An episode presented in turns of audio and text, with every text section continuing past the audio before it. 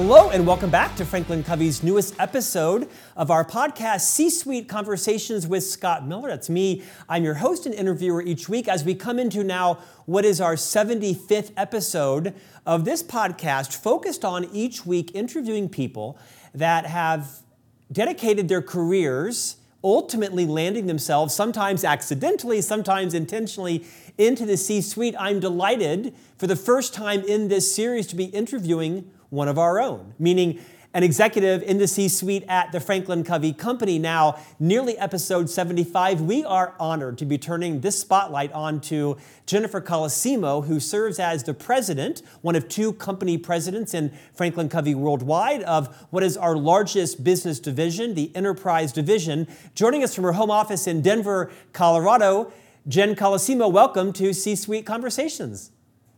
Thank you so much for having me, Scott. I'm honored to be part of this episode. Jen, when I called you earlier to ask if you might be featured, you rattled off any number of a dozen CEOs or CFOs you much would rather me interview, but I persuasively convinced you to join today because, in fact, you have so much in your career that is both admirable, but I also think replicatable. And that's today what our conversation is going to be about is what are the things you've done well and maybe not so well that people could replicate, or avoid. And so I'm looking forward to a very practical discussion today. Before we get into that aspect, would you rewind a couple of decades and reorient all of our listeners and viewers? Your career has been remarkable. You're entering what is close to your 25th year inside the Franklin Covey division. You have had a remarkable career inside the company starting on the front line and now ending up in the C suite as an executive officer of our company, running the largest revenue share of our company worldwide. You took a sabbatical for six or so years and worked uh, at another organization. Rewind uh, maybe a couple of decades and walk us through your own career journey. Well, I love how it's presented as a sabbatical, Scott, right? I worked, I just wasn't working here. Um, so what when you when you think about when I got out of graduate school, I started in management consulting. I started with Accenture and I was called a change management consultant, which I think prepares you well for the rest of the career. When I joined what was then the Covey Leadership Center, it was a small privately held company. And my first task was to assist with the merger so the Covey Leadership Center merged with Franklin Quest, and I did communication tasks, merger communication, making it all come together as you think about mergers and acquisitions. And one of the most interesting things there is that was long enough ago that I needed to fax many of our partners. We had a fax strategy to ensure that they knew about that and had a wonderful 15 years. I uh, served as a client partner working with our clients was one of our delivery consultants, bringing our content to life with our clients. Uh, worked as a subject matter expert as we developed new products. Ended up working in operations and serving as our own chief learning officer.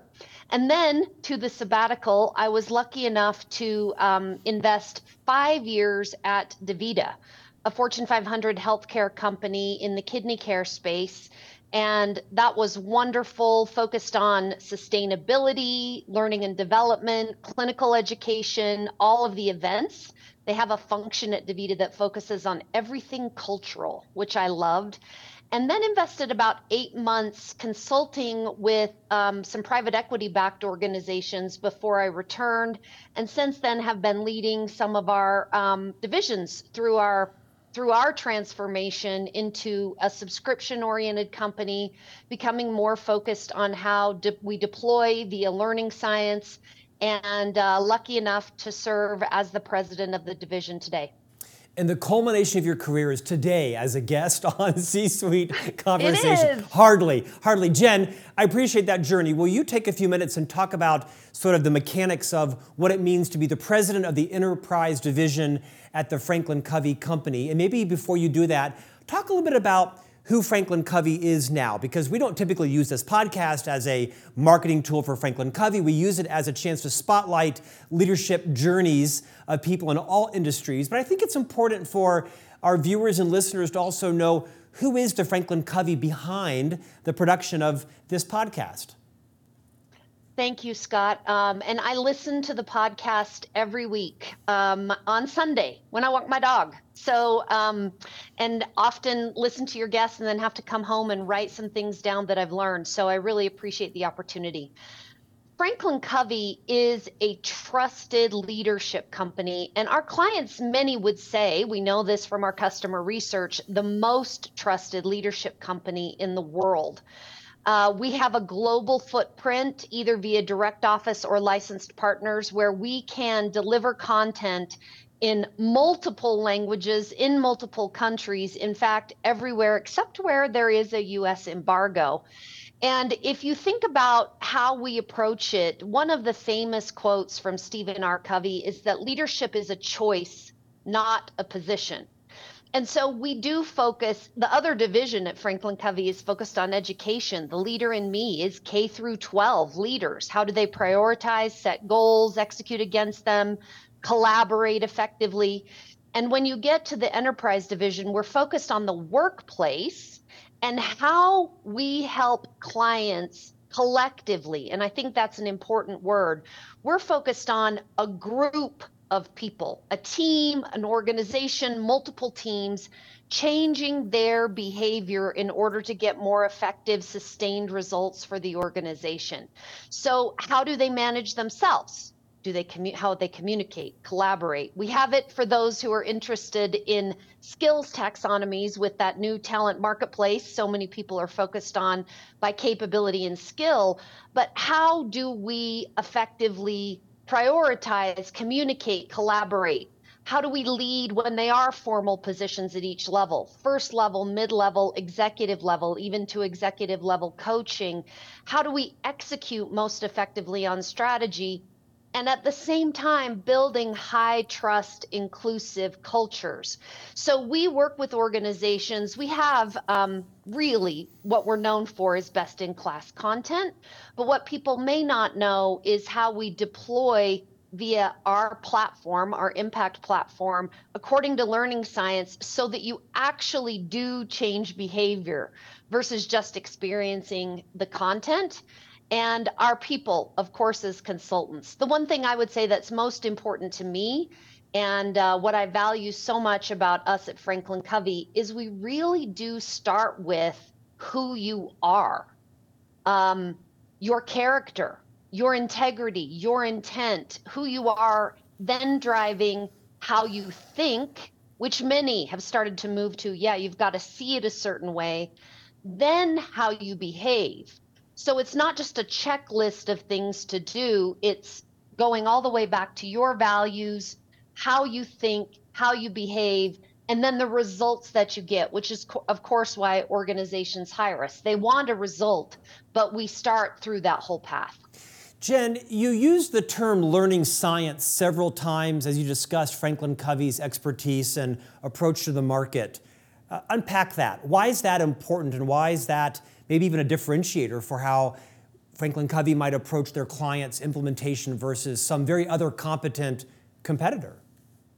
Well, we know, and this is common sense from any of the um, people that you've spoken to on either of your podcasts about how to build a habit. We know that people actually learn and then put that into their behavior by having repeat experiences often working with others, having someone who's holding you accountable or a group of someone's holding you accountable, being able to process out loud verbally. But it isn't a one time experience that really changes habits or has people learn. Even think about your experiences in school. So, through our platform, as we work with clients, you experience it in the flow of your work. Even if it's a live experience, we have accountability challenges built in cohort based work built in, the things that actually drive behavior change. I'm not saying that self paced or learning you find on your own, you and I can learn on our own. We have our entire lives. But if you're really looking for that change, you have people going through it together in a measured way that drives that accountability in the building of habits. Jen, you serve as the president of the largest division at Franklin Covey, a global division called the Enterprise Division. We mentioned in our opening you've been around this family for several decades, which means you should be pretty proficient at the vast array of content, the solutions that Franklin Covey provides our clients. Uh, quite frankly, household names, the seven habits of highly effective people, the speed of trust, the six critical practices for leading a team, project management, change, the four disciplines of execution, the five choices to extraordinary productivity, and on and on and on. Courses and solutions on inclusive leadership and unconscious bias and how to present and speak and manage conflict and have difficult conversations. Of all that content that truly you have exhibited expertise on implementing, selling, teaching, helping clients bring it alive in a customized way in their company. Which one is the most difficult for you? Is there a particular habit or skill or discipline that, as a C suite leader leading a large sales organization, which of our content pieces do you struggle with? Maybe one professionally and one mm-hmm. personally as a, a, spouse and, a, and a, a mother to two, you know, well-educated daughters and as a neighbor and a committee member and board member. Give us one personal, one professional example of where you and struggle, in fact, leading, living our own content. Well, Scott, I think the thing is, as a leader, if for me, if I ever feel like I arrived, I'll know that I'm done. um, I'm definitely a lifelong student and have, as a career, been a lifelong student of effective, being an effective leader. And yet, I would never profess to be a model example. So, thank you for even saying I, I, do have proficiency in presenting what it does and how it does it, but um, I have enough humility to know that I have um, no, in, no credible claim to being an expert in in behaving it day to day. I think the biggest thing I ch- first I'll do professional that I struggle with is bringing it all together. And let me explain a little bit more what I mean about that.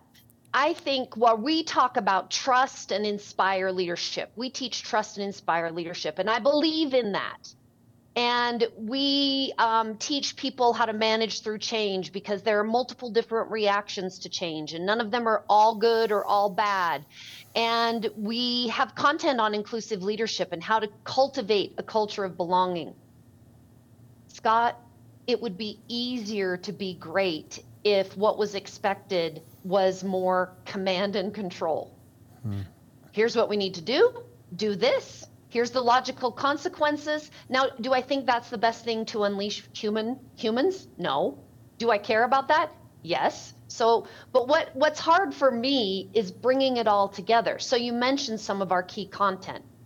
Executing on strategy, right? What are the four disciplines that have us execute on our most wildly important goal? Great. And at the same time, are you developing talent? Are you coaching?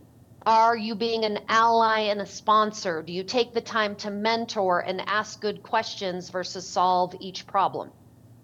And then at the same time, are am I managing my own energy, my own ability to be healthy, physically, social, emotionally, spiritually, mentally?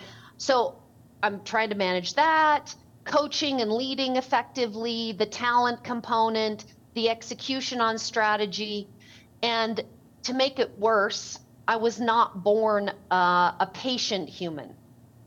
And so, obviously, patience is required to collaborate, to get to better results, to do all the things. So, to me, it isn't that you can just point out one.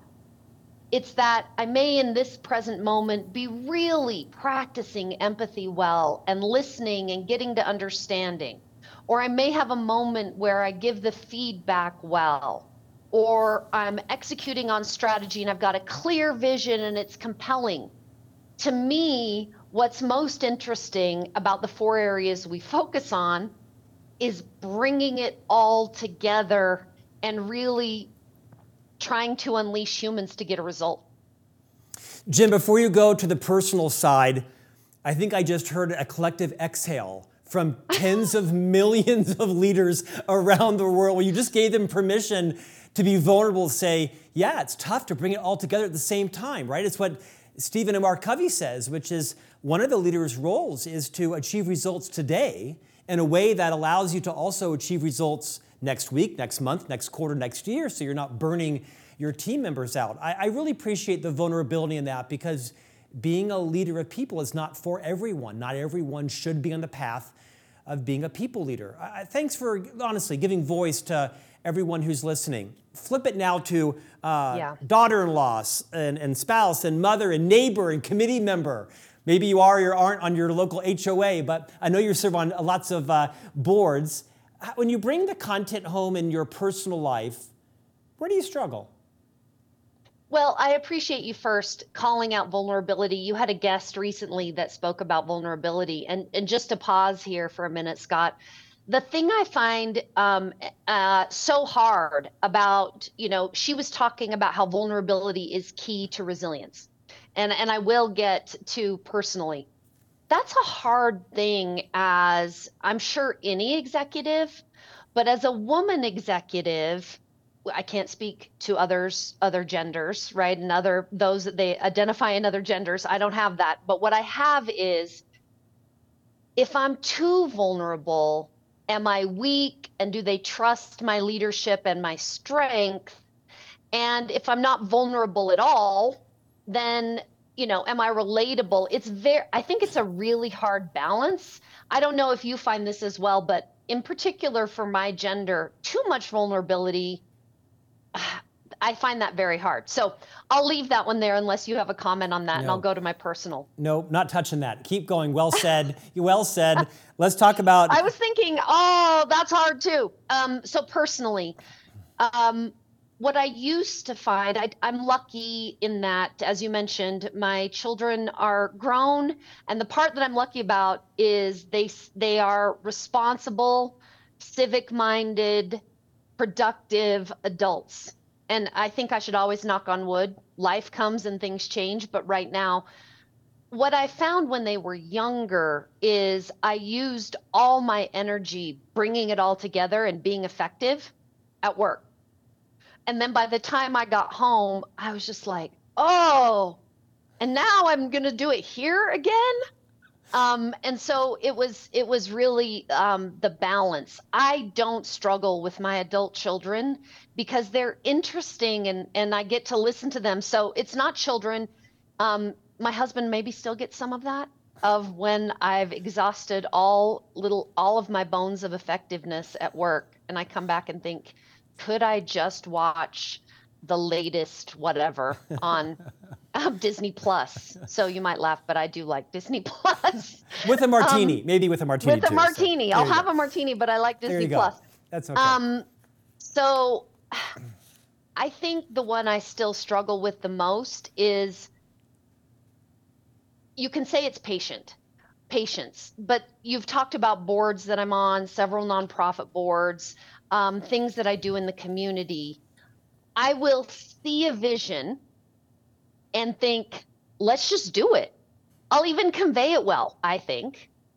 And the thing about human beings is there's going to be one human being or a lot of other human beings that don't see it the same way you do.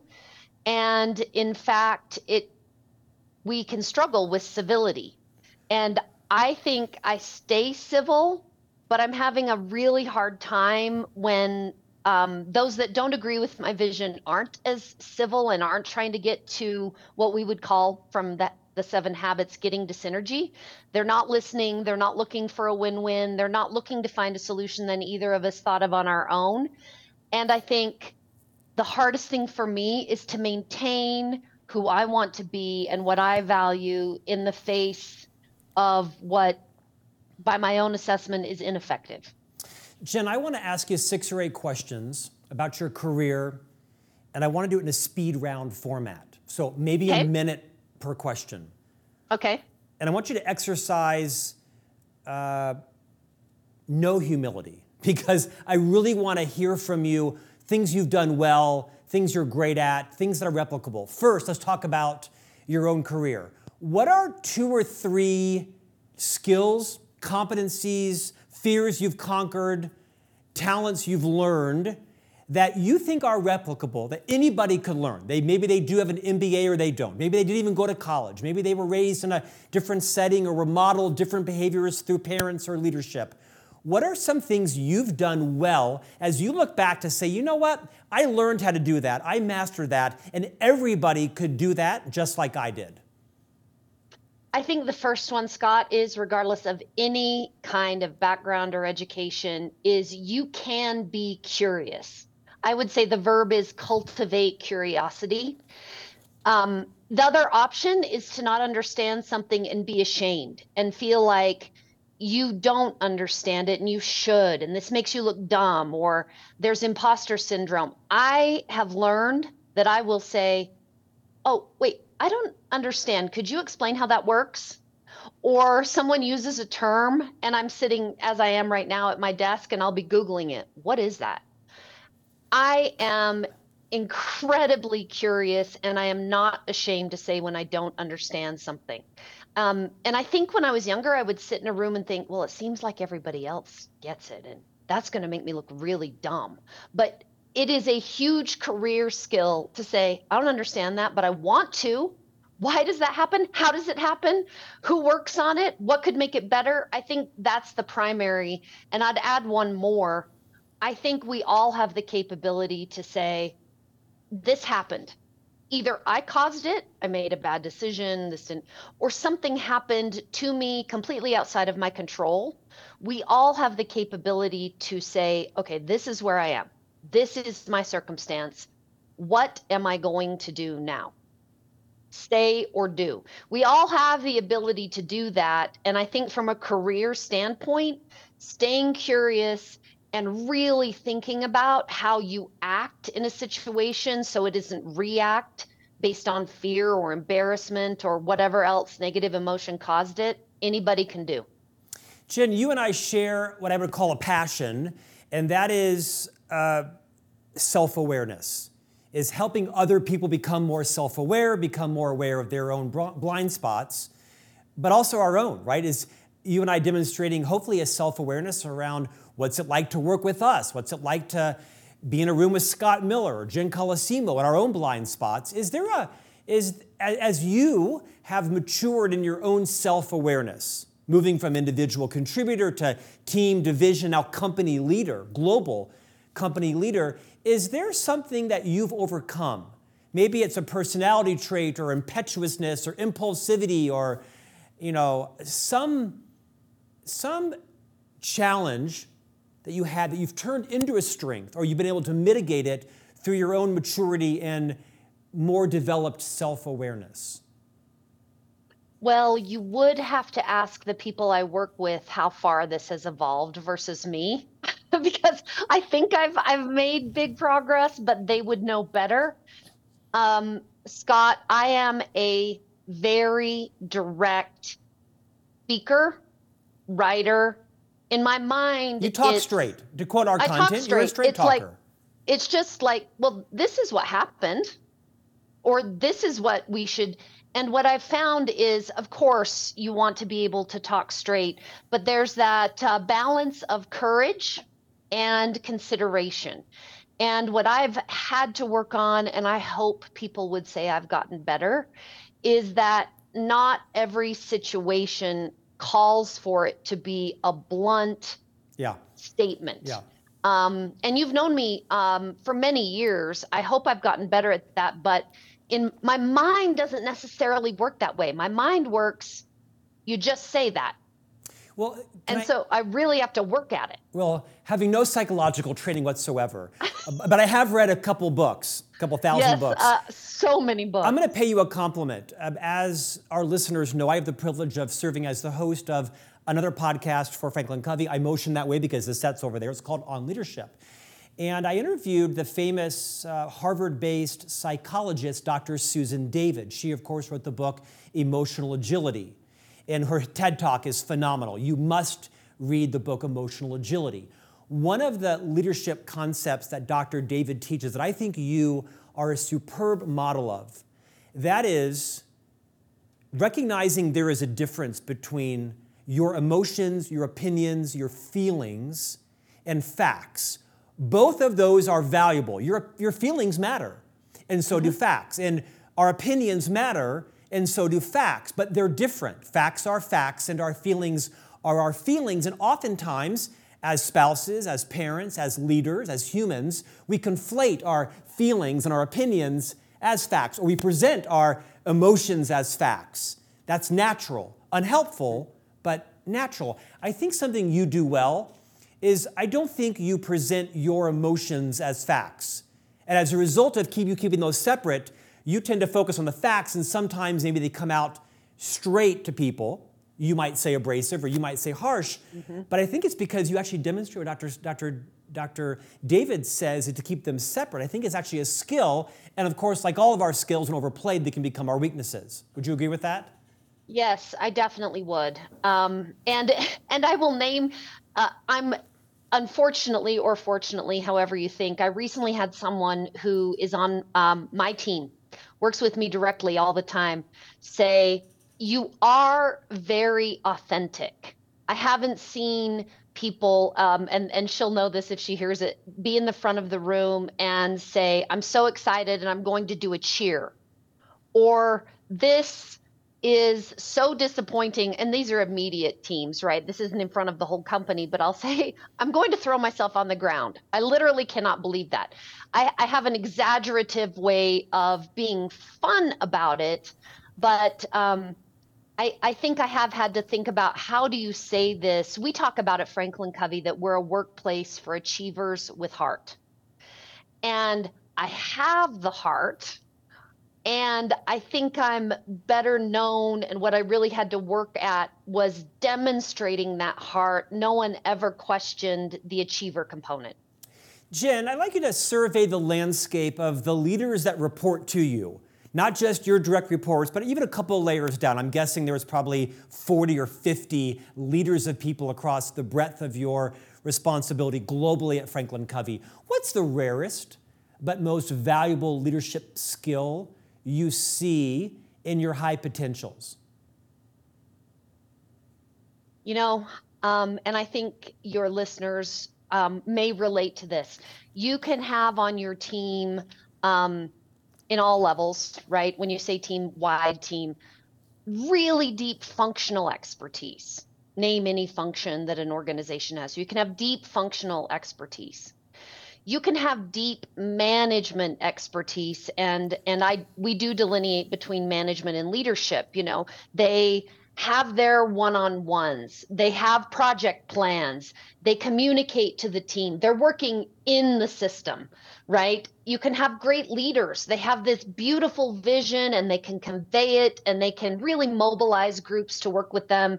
Um, good coaches you can have all this different the thing I think that uh, I really value the most is, and we talked about how difficult it is to bring that all together as a leader.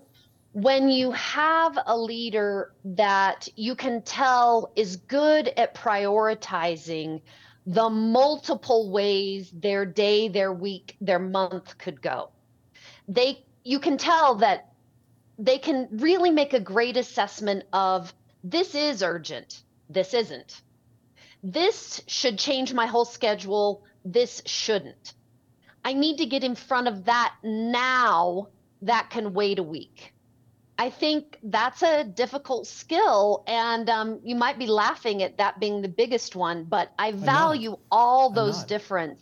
But I really value the ones that you think I totally trust that they're going to be able to prioritize. I, not only am I not laughing, I'm kind of riveted because I think what you described is described as judgment. It's discernment. It's understanding what do I fuel and what do I starve? And what am I willing to be agile and nimble enough to completely change what I thought was the priority, but this is a bigger opportunity versus you know, being a solution looking for a problem. Or like me, and I, I laugh about this in my books and on the podcast, that you know, I love to save the day. I love to rush in the dopamine, the adrenaline. I love a good crisis. And if one doesn't exist, I'll cook one up so I can feel the adrenaline to save the day. And I, I say this kind of tongue in cheek because I know it's both a strength and a massive weakness because my personality can sway people towards a crisis addiction. Crisis companies need me. Non crisis companies don't need me. And I've matured to understand this. I can, I can greatly appreciate the wisdom. Those who are listening right now should rewind that and re listen to what you said about just having good judgment and discernment around how to manage your time and know when to change and when to kind of stay steadfast. Is that what I hear? Yes, you said it so well. It's it it it, it is paradoxical, right? When am I going to be agile versus when am I going to stick? When is this more important than that and I should just cancel everything and deal with that? Um, and and as you think about it, that is a difficult skill and possibly I would I think it is based on the majority of the cultures that I've been in, whether employed there or as a consultant. It's also culture dependent to some extent. And so you need to learn how to navigate what that actually is. But I love when I think I just know they'll know what, maybe not what, but where to place their energy. Um, most important.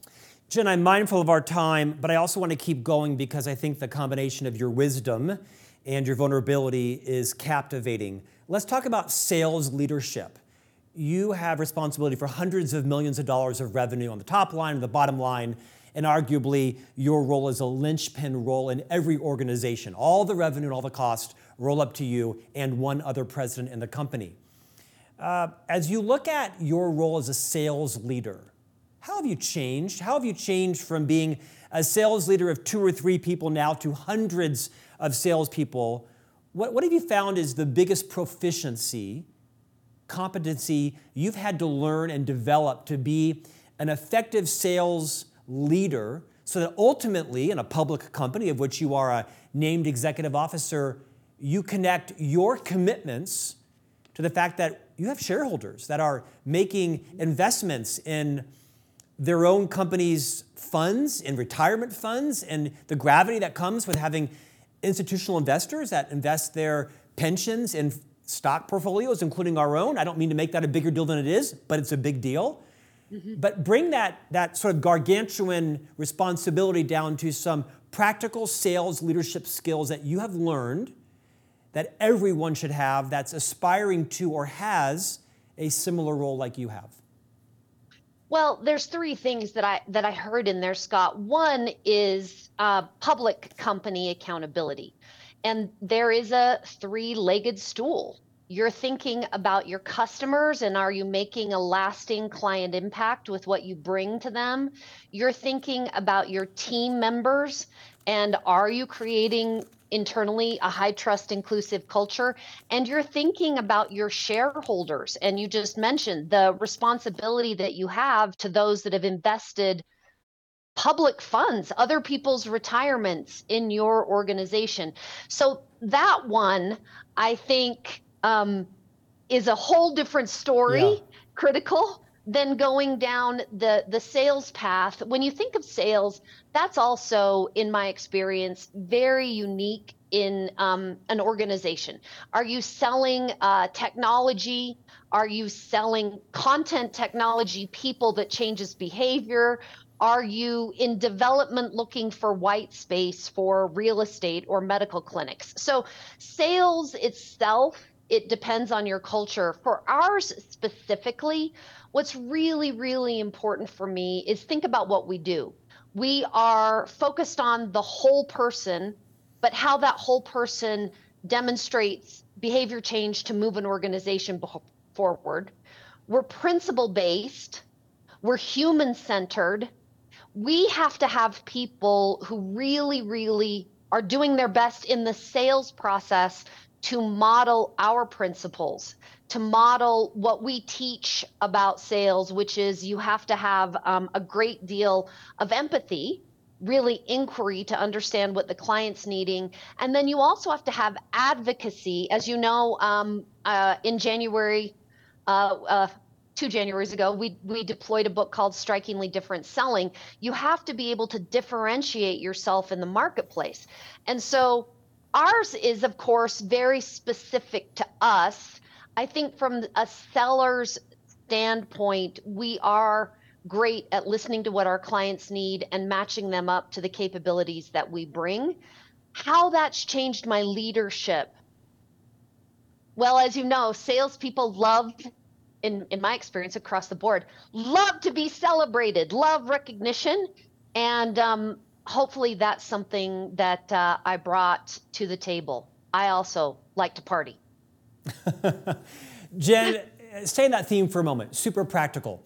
Is there anything that you've instituted, whether it was your idea or someone else's idea, as a sales leader that you think other sales leaders should think about, whether it's, you know, uh, tracking a pipeline or forecast discipline in your sales force or number of face-to-face client hours? Is there any sales methodology that you've turned into practical application, leader lag measures in the sales force that you say, you know what, this has been a key to Franklin Covey's growth and the stock price growth and having clients achieve results? Anything practical that sales leaders might want to learn from you right now? I mean, you wrote a you co-wrote a best-selling book called Strikingly Different Selling. Talk about that. Well, you know, for all of the chief revenue officers out there, for all of you in the role uh, that I have, all of your listeners, that it's it's similar. Um, the go-to-market motion is increasingly sophisticated and um, there's a couple of things. I mean, I'm going to talk a little bit about sales, but that one, from my perspective, what gets measured gets done. If you want revenue at any cost, that's one strategy. If you want profitable growth, that's a different strategy. If you want profitable growth that's in alignment with what you strategically need as a company, that's a different strategy. So I could summarize yeah. all that as what gets measured gets done. And you've got to figure out am I in growth at all costs, profitable growth, or am I at profitable growth? Um, in a very strategic way that drives the outcomes we need for that three legged footstool of our shareholders, our customers, and our team members. So that one, I think everybody is thinking about. What I've found, especially over the last, I don't know, several years, you know how sometimes you say, in the last five years, and you realize it's been 15? Um, that's me right now. But your go to market motion now is much more sophisticated from an analytics standpoint, both from the marketing measures through the acquisition, through the customer success measures, through the keeping the client relationship alive. Um, there's a lot across all of that. I think the big thing that I would take both from Strikingly Different Selling and from our other content, um, helping clients succeed from a capability standpoint, is you need as a seller, regardless of your type of selling environment, to have a strong balance of inquiry. You're not just skating over everything the client says and being like, yeah, yeah, of course we can do that. I'll do this. Inquiry and advocacy you're also not agreeing to everything they say if that's not going to be a win for you or you're not going to be able to deliver on it. I think sales capability is a fascinating field with incredible depth, as is the entire go to market motion of revenue ops. Jen, last question. I want you to be thinking about our co founder Dr. Stephen R. Covey. He, of course, is the author of the seminal book, The Seven Habits of Highly Effective People. This book has sold more than 50 million copies across all of its translations worldwide. It is one of the foundational contents we teach in our All Access Pass. It is, by most accounts, the most seminal personal leadership content ever created. Millions of professionals have attended this program in their organizations and individually. And you had the distinct honor, one of maybe two or three people, other than his son, Sean Covey, of co writing a book with Dr. Covey. He passed 10 years ago in his 80th year. You co authored a book, I don't know, 15 plus years ago called Great Work, Great Career.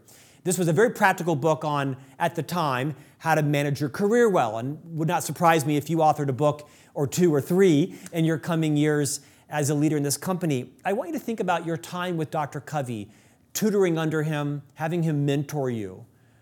Is there something you learned from him that has had a maybe disproportionate impact on something you've learned from a great leader or a mentor or an ally or a champion? What's something you learned from Dr. Covey that others might be sent off with today? there's so many things, Scott, as you know, and I know um, you had quite experience with Dr. Covey as well the most meaningful to me was his belief in the capacity and the capability of human beings, both to change um, and to review their own mindsets in a way to change, their ability to solve the greatest problems that face humanity. And I think personally for me, and I'll paraphrase it, I won't be saying his quote the exact way, but it, um, he always mentioned, you know, all of us at some time in our life have our spark dim a little.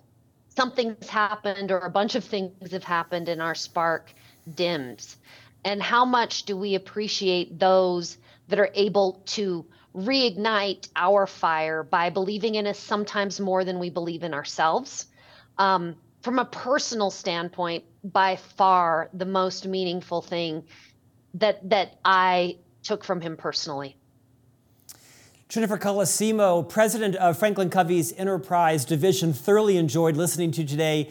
I'm thinking a lot about uh, the leader's role to kind of make it all work together, right? Sometimes we're really good at one thing, and we always go with our strengths usually, but I'll be haunted by your aspirational idea of kind of bringing it all together. Thanks for joining us today. Appreciate your time. Thank you so much, Scott. And we'll see you back here next week for a new conversation from the C Suite.